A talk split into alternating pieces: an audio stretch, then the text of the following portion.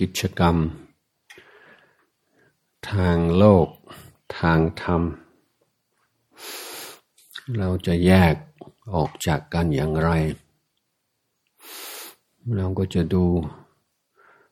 เฉพาะอิริยาบถหรือสิ่งที่ถ่ายรูปได้ถ่ายวิดีโอได้ก็ไม่ใช่จะเป็นหลักเสมอไปเช่นเรานั่งขัดสมาธิหลับตากันถ้าถ่ายรูปแล้วก็คงดูงามดูน่าเคารพดูว่าเป็นกิจกรรมทางศาสนากิจกรรมทางธรรมอาจจะเป็นกิจกรรมทางโลกหรือทางธรรมมันอยู่ที่เจตนาแล้วในทางโลกเราทำเพื่อส่วนมากส่วนใหญ่เอกลักษณ์ของการทำงานทางโลกคือทำเพื่อนั่นเพื่อนี่จะเป็นเพื่อตอบสนองความต้องการทางตาหูจมูกลิ้นกายใจก็ได้มีกามเป็นเครื่องตอบแทนที่เราต้องการเราจะทำเพื่อครอบครัวเพื่อคนอื่นก็ได้แต่ก็ยังเป็นการทำเพื่อ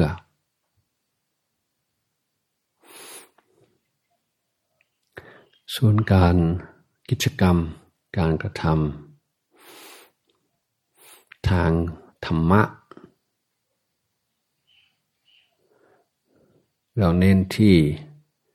เหตุปัจจัยคุณภาพของการกระทำในปัจจุบัน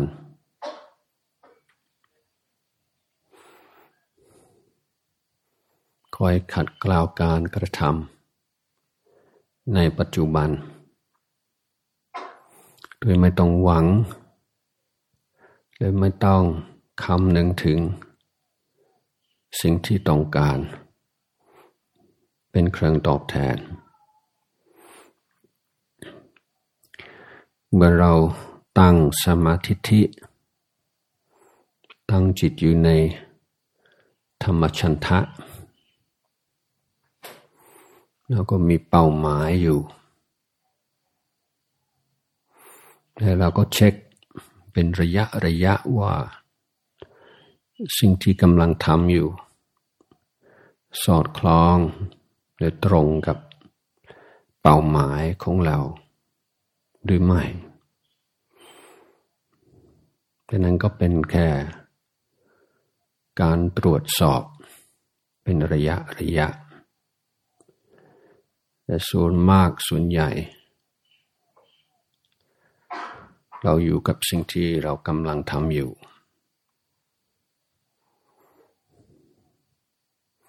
สิ่งท้าทาย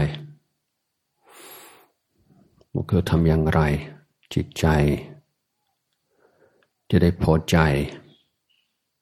จะได้สันโดษอยู่กับอารมณ์กรรมฐาน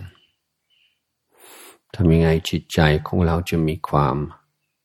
สุขแต่ไม่เพลินอยู่กับอารมณ์กรรมฐานถ้ามีความสุขความพอใจในการภาวนามันจะเป็นประโยชน์จะเป็นกำลังแต่ถ้าเกิดความรู้สึกนึกคิดใดๆเกิดขึ้นมาแล้วเรายินดีเพลิดเพลินนั่นก็เป็นอุปสรรคเป็นนิวรณ์ทันที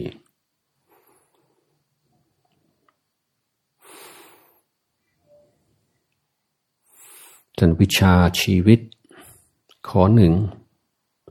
ที่เรากำลังศึกษาอยู่เกี่ยวกับแรงดลบันดาลจิต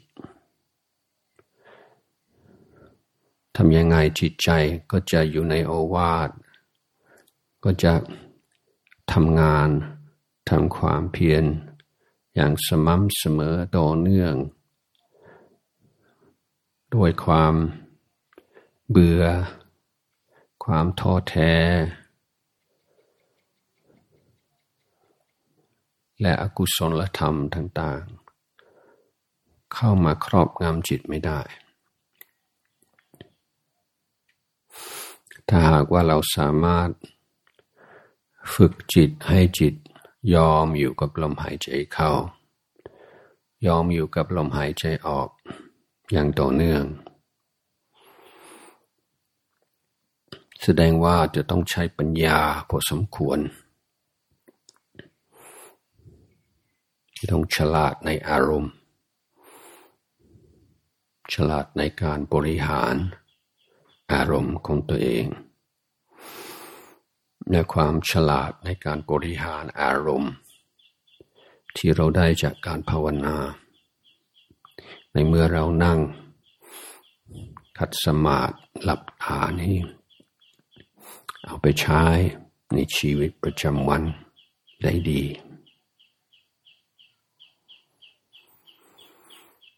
นั้นการภาวนาแต่ละครั้งก็ให้ถือว่าเป็นการศึกษาเป็นการศึกษากายใจของตัวเองเป็นการศึกษาวิชาชีวิตหลายวิชาด้วยกันอย่างเช่นเรื่องการปรับในการพัฒนาความสามารถในการให้กำลังใจตัวเองในการปรับความเพียรที่ไม่ดึงจนเกินไปไม่ย้อนจนเกินไปทำงานทำหน้าที่โดยไม่เผลอไม่ลืมดัง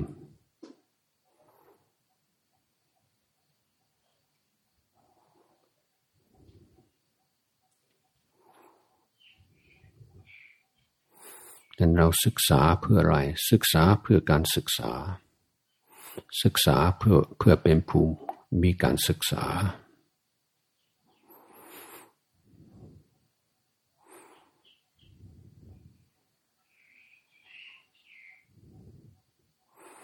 ดังนั้นเราให้ความสำคัญเราให้เกียรติกับลมหายใจทุกลมหายใจ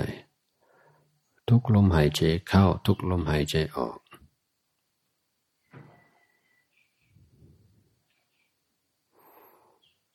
เราหายใจเข้าหายใจออกหนึ่งครั้งก็ถือว่าเป็นการศึกษาหนึ่งบทแล้วก็เริ่มศึกษาบทใหม่คือลมหายใจเข้าลมหายใจออกถัดไป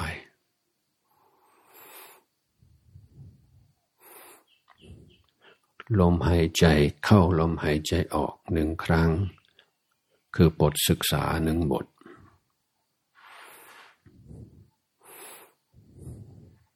เราดูว่าเราจะได้ศึกษาอย่างได้ผลในบทศึกษากี่บทที่ต้องการคือรักษาความตื่นรู้รักษาความสำเนียกศึกษาในทุกๆลมหายใจอย่างต่อเนื่อง